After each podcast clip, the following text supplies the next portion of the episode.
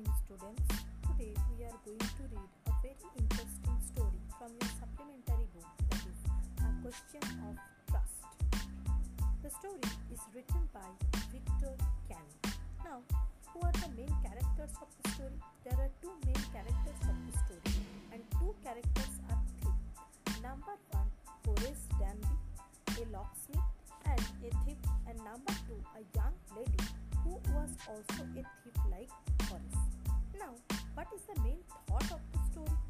Is said that thieves don't cheat each other, and it is a matter of honor and trust of them to be honest with each other. But the story, A Question of Trust, tells us how a young lady tricked Horace, who was also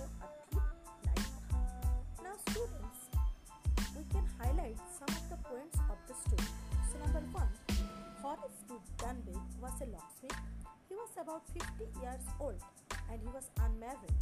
He earned his living by making locks and he was thought to be an honest person. Number two, we can say that however, Horace was not completely honest.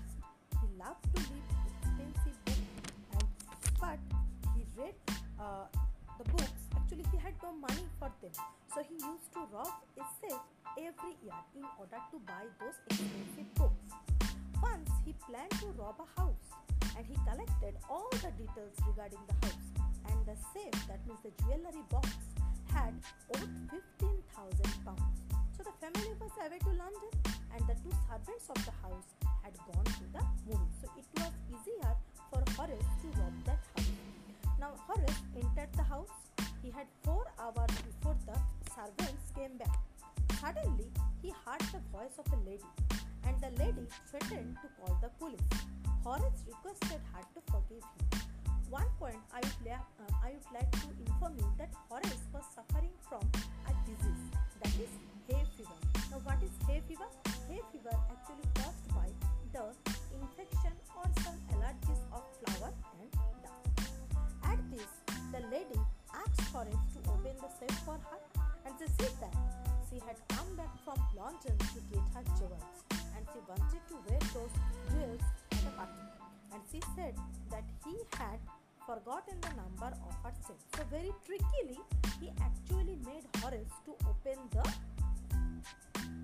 safe. And on the third day, Horace was arrested by the police for the robbery, and his fingerprints were found everywhere in the room. And Horace said that the mistress of the house had herself asked her to open the safe, but no one believed Horace.